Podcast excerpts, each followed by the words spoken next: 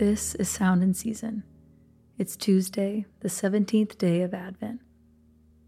Our first reading is the promise of the Lamb, found in Exodus chapter 12, verses 21 through 27.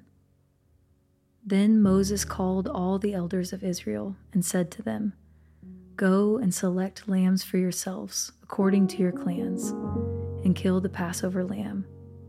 Take a bunch of hyssop and dip it in the blood that is in the basin, and touch the lintel and the two doorposts with the blood that is in the basin. None of you shall go out of the door of his house until the morning. For the Lord will pass through to strike the Egyptians, and when he sees the blood on the lintel, and on the two doorposts, the Lord will pass over the door and will not allow the destroyer to enter your houses to strike you. You shall observe this rite as a statute for you and for your sons forever. And when you come to the land that the Lord will give you, as he has promised, you shall keep this service. And when your children say to you, What do you mean by this service? you shall say, it is the sacrifice of the Lord's Passover, for he passed over the houses of the people of Israel in Egypt when he struck the Egyptians, but spared our houses. And the people bowed their heads and worshipped.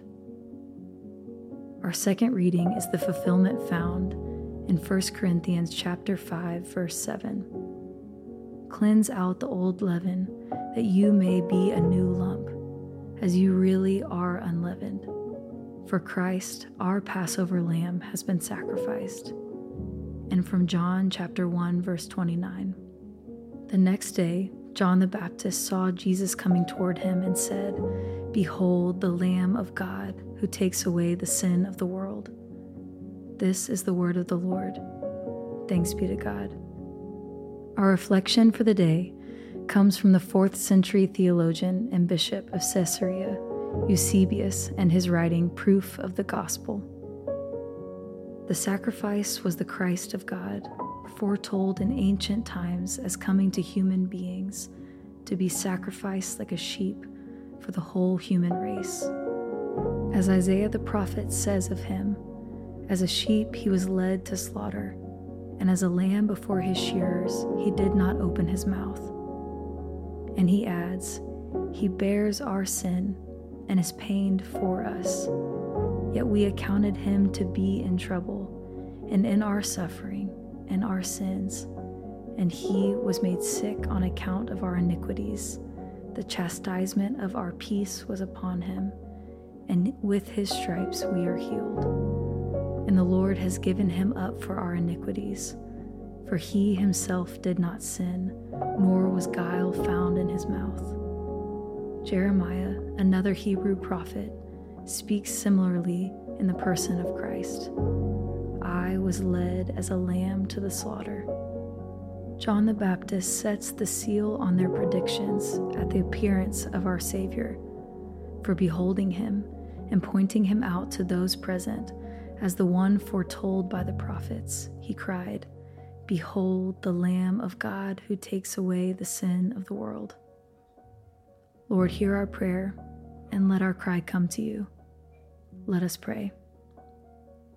God our Father, today, just as you have always done, you call out to us by your word and spirit.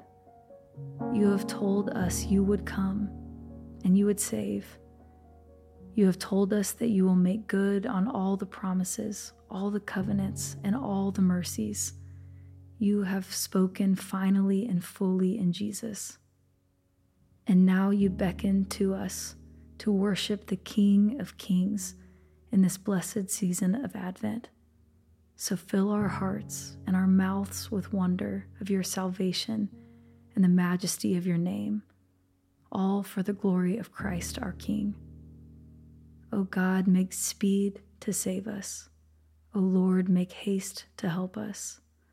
Glory to the Father, and to the Son, and to the Holy Spirit, as it was in the beginning, is now, and will be forever.